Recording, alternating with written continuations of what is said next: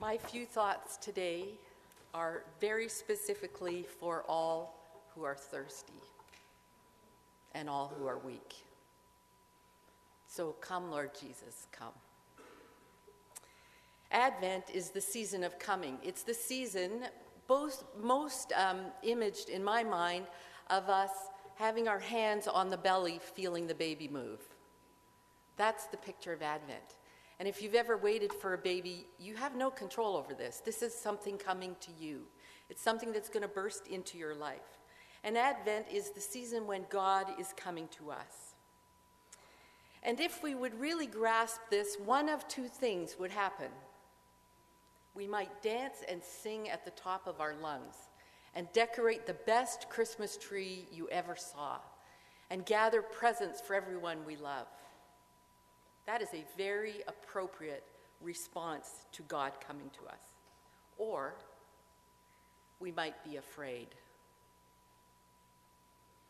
Lots of us are already afraid, so it's only a short step to a new and deeper kind of being afraid.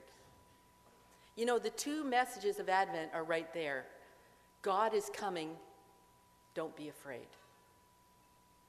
My husband, who's a pastor, says that he thinks it was eight times in the, the very immediate story of the Advent when the angel comes with the message God is doing something, don't be afraid. God knows us better than ourselves, don't be afraid. It's good that we have this season to meditate on the fact that God is coming to us because most of the time we think about ourselves going to God or other people going to God. I think that's safer. If the story of the gospel is about me going to God, I can control that. I can go slower, I can go fast, I can go with parts of me, I can go covered in any way. If the story, however, of the gospel is that God is coming to us, I'm terrified. Don't be afraid. The gospel is a prism that has many reflections of light, and when we hold it a certain way, we see one of the reflections. And I'm going to be looking through one prism of Advent. I once preached a sermon here, and a, a student came to me afterward, and a beautiful young student who told me all the things I had missed in that scripture. So I'd just like to say that there are things in these scriptures that I'm not talking about today, but I know they're there, okay? just so you're comfortable. And if you need to talk about them, you can come see me. It's all okay. But just think about John 1 1 to 4. In the beginning, before you, before me, before this world, in the beginning, the Word was. And the Word was with God, and the Word actually was God. He is the creator of all things, He is the source of life. He is the breath that goes in and out of my lungs and in and out of your lungs. He is the source of light for all our lives, every day of our life. His light is never overcome by darkness. And this is the word that was made flesh among us. Be afraid. Dance mightily. Respond. The thing I'd like to focus on today is how everything begins with God. He is before anything, He is before everything, and our very life is in and through Him. Sometime in the middle of your life, God didn't appear in your life and you came to Him, and that's where you and God began. You and God began before you were ever born, Psalm 139 that we had so nicely read by John. But how can we be sure? How can we be sure that our life is in God? How can we be not afraid? when God comes to us? How can we know that it's okay, that we are there ready to receive Him? How can we know that? Now, wouldn't it be great if when we became a Christian, suddenly our skin took on a slightly mauve glow? And, you know, just kind of a purpley glow that maybe only showed under a black light, but you start to notice it. Oh my goodness, I'm a little mauvish, as the, as the British would say. And then when we had an experience of the filling of the Holy Spirit, we of course became much brighter purple. And people start to notice us and they could ask us to do things. And then what if when we did many good works, we became sort of a royal purple, sort of like a royal priesthood? And, and people would, we would be very much standoutish people. People would know who we were and what we had. And then, of course, if we got lazy, we could just fade back to mauve. And when we walked through the mall, people could tell if we were a serious Christian or not. And here at Asbury, we would know who to graduate with honors and who to just like sort of slide through, you know, sort of an unlikely alumni. And I think, though, the greatest relief would come to us personally because every day we could get up and we could check our purple. Wouldn't that be good? Uh, I was brought up in extreme religion, extreme Christian religion, but extreme religion also. And we had many things we didn't do in our house, and most of them were not done for the sake of perver- preserving our purple, preserving our testimony. For instance, we did not dance or play cards with cards that had like queens and jacks. You could play like rook cards. How many of you had that? Yeah, you know, the, that we actually called the one deck the sin cards. So you could play cards, but not with sin cards. And um, we also, you know, we did things like not mowing our lawn on Sundays. That was a very big part of our purple, or shopping on Sundays, except the one time in my whole childhood when my mother stopped at the store on the way home to church to get cream because we were having company and a bee stung her on the face. True story, sign from God. Just want to say. So, what we did was go to church a lot. In fact, when Steve and I started our first ministry in 1989, I think was our first church that we were the senior pastors of, we came across a little book called The Choir Standard. It was who you had to be and how you had to look in order to be in the choir. And I'd just like to say that most of you right now would not qualify. You had to have a certain look, you had to have no makeup, you had to have no earrings, the men had to wear ties, and this was not the standard for Sunday. This was a standard for your purple. It was the standard for your testimony, and if you could not live up to it, and the whole thing was written out in the front of this book, we had great fun with that book, I must say. So, um, when we didn't do all these things, we had our purple on, and we thought that perhaps people would notice our testimony. Um, except one day, you know, as Christians, we all started to realize that some of that didn't, like, actually, no one cared. Like, no one cared that we didn't mow our lawn on Sunday or that we didn't have pierced ears. It was not actually our testimony. And then we all got together and we started thinking that maybe things were silly. I think the point at which Steve and I found out that things were silly, or thought they were, was when we left our little town of Stony Plain where we had a church and we drove 37 miles out of town to another town to go see Chariots of Fire at a sin house, and we found half our church there. and we all stood there and said, Why are we in Delburn? This is ridiculous. We have a theater and the movie's playing in our town. And we started thinking things are silly. And, uh, you know, so, so we liberated ourselves. And um, we got our ears pierced and we started wearing makeup, at least I did. Not everyone in our family did. Um, and we went to movies, and most of us adopted our small selection of acceptable swear words, and we danced, but not vigorously. So, you know, we still had our purple on. But then there were those days where we actually wondered if we were different from anybody else. I even said that to Steve. What's different about our home than anybody else's home in our town? What are we, what are we, what are we selling here? What are we talking about? Ah, if you took away all your Christian culture, maybe even church, if all you had left was what was happening inside of you, how confident would you be that you belong to God? What would your purple be? We take off your witty Jesus t shirt, turn off your loud gospel music. What, what's left if all that goes? That's a good thing to think about. I'm convinced that the marks of a witness now are quite different than the marks of a witness when I was a girl. I think it did matter how we lived back then. And the church had a standard, and we did keep it, and people noticed our standard. I don't think that standard matters today, but I do think there is something much greater that is the mark of a witness, that is the purple, that people would stand up. Uh, can you guess what it is? Maybe, can you guess what? Say to your neighbor what you think it might be. Okay, I may be wrong, but I'm more and more convinced it's true. I think the mark that makes a person stand out as someone totally different is love exhibited as no fear. See, perfect love casts out fear. Everyone is afraid. If you are not afraid, if the love in you is so strong that you are not afraid, that's big purple. At least that's what I'm starting to think deeply. So, I want to talk just a little bit about how firm your hold is on God, and I'm going to tell a little story of my own. And yes, friends, I'm going to step into the realm of eternal security. So go with me, it's a viper's pit, and um, I know you'll all have something to say to me when I'm done this.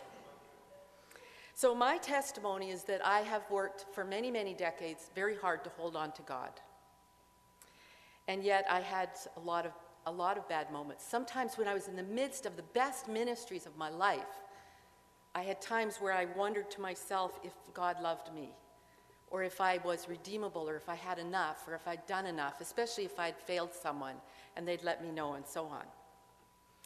But one day, in my darkest place, I learned forever the answer to this question, and I tell you, it has never changed, and I am utterly different because of it.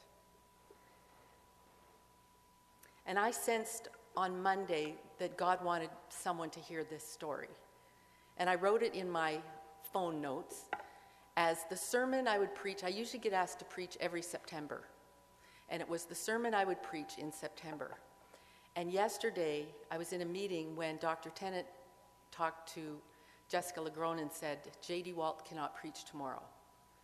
We need to find a preacher. And my heart started pounding like I didn't write it. I have three sentences. This sermon is three sentences.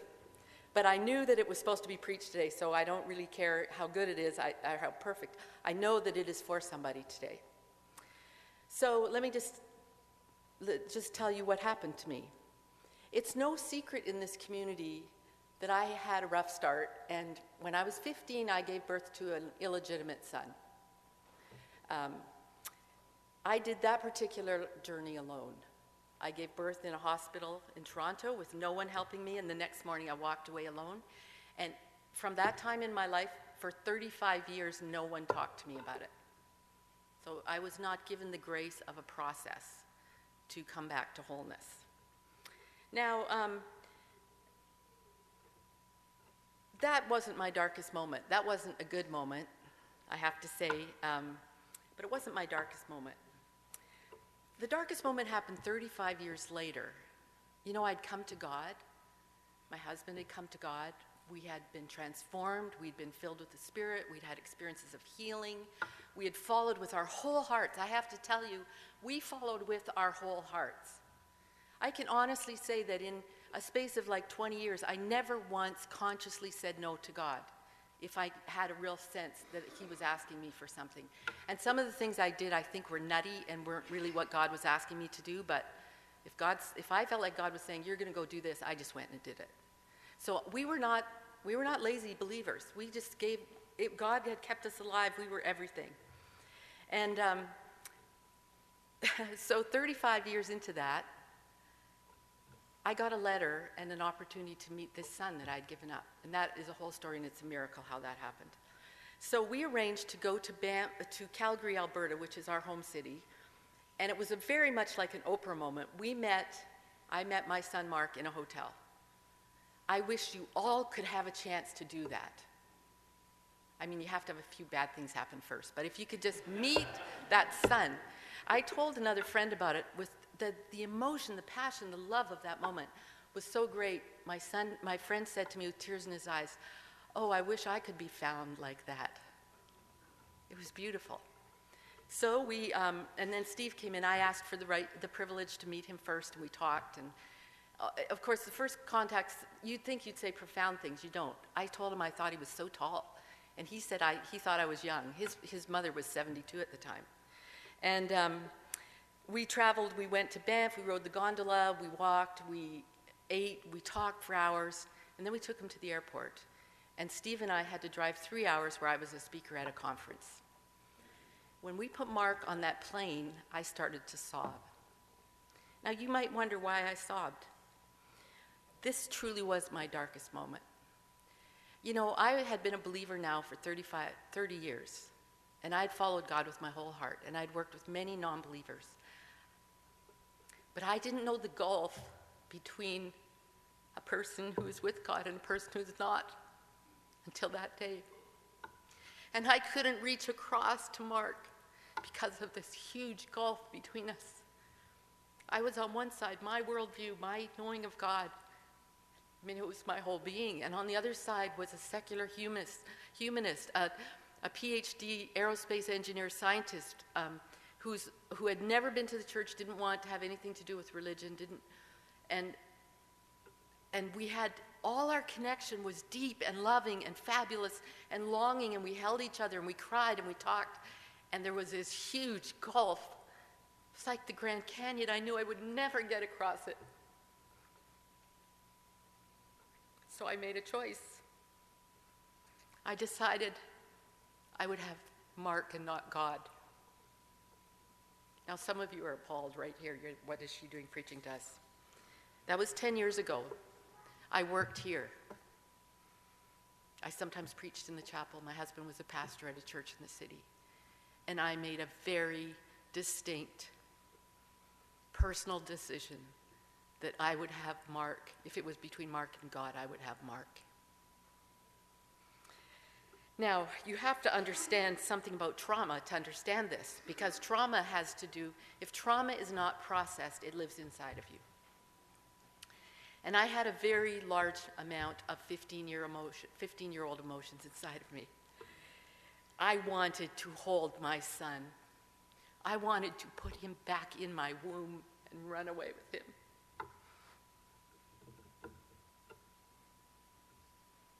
I wanted his mother to die. Isn't that mature? I just wished she would die because she was old and he didn't need her.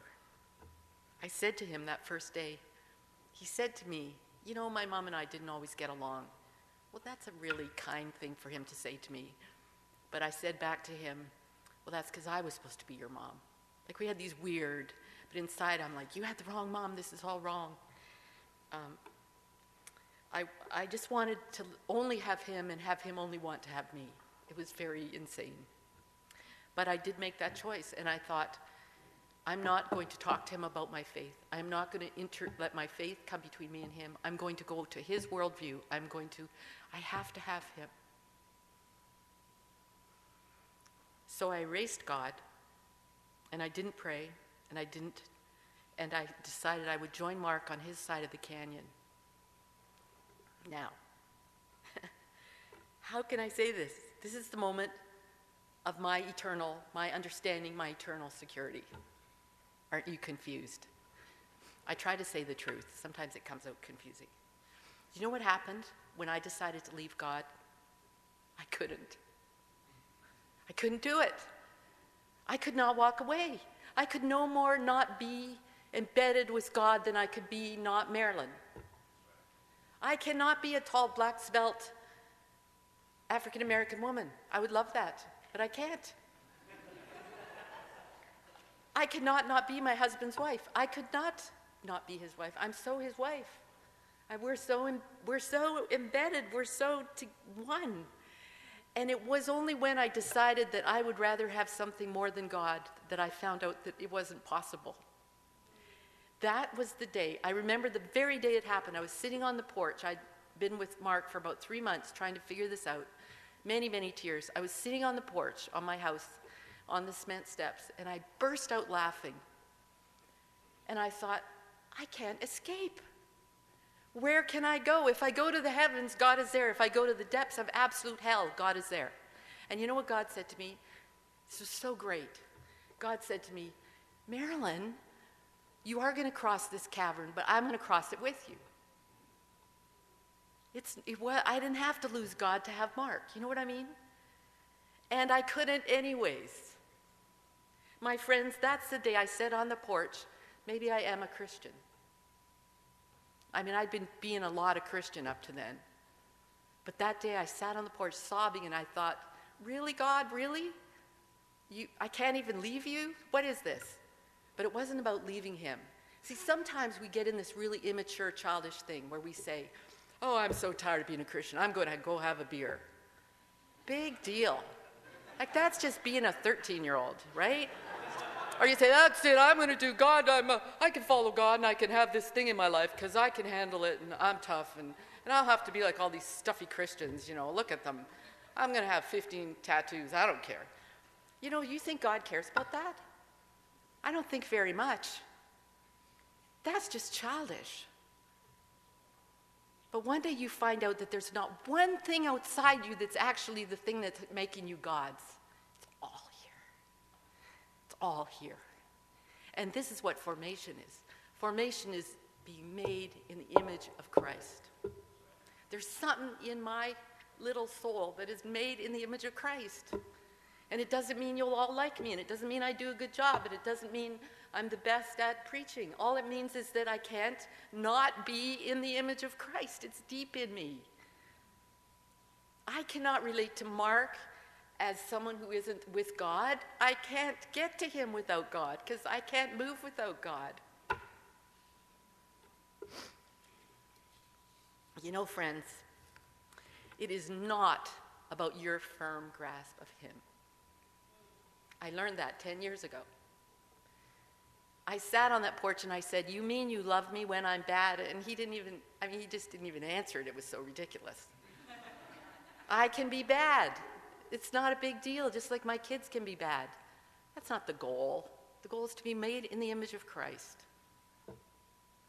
Friends, without pride, I can tell you that I am made in the image of Christ. I have a long way to go. I do not pretend to be entirely sanctified. If you live around me, you know I have much human. But you know what? This thing, it actually released me into my humanity. I didn't have to be this weird pretending to be a Christian person. I became the person, like just the realization, you become the person that you God intended you to be before Eden or before uh, the fall, right? Free, a little bit ridiculous, able to play, able to run around in your bare feet, able to be undignified, able to make mistakes and not hate yourself for two weeks, able to fail at an exam, and able to love and succeed and be free of fear because of love. Where can I go to flee from your spirit? Where will I go to run from your presence? If I run to Mark, you are there. If I go down where the dead are, you are there. If I take up like a bird and fly into the sunset, well, you're just flying beside me and in me and through me because my very breath is yours. And when the darkness threatens to overcome me, you don't even see the darkness.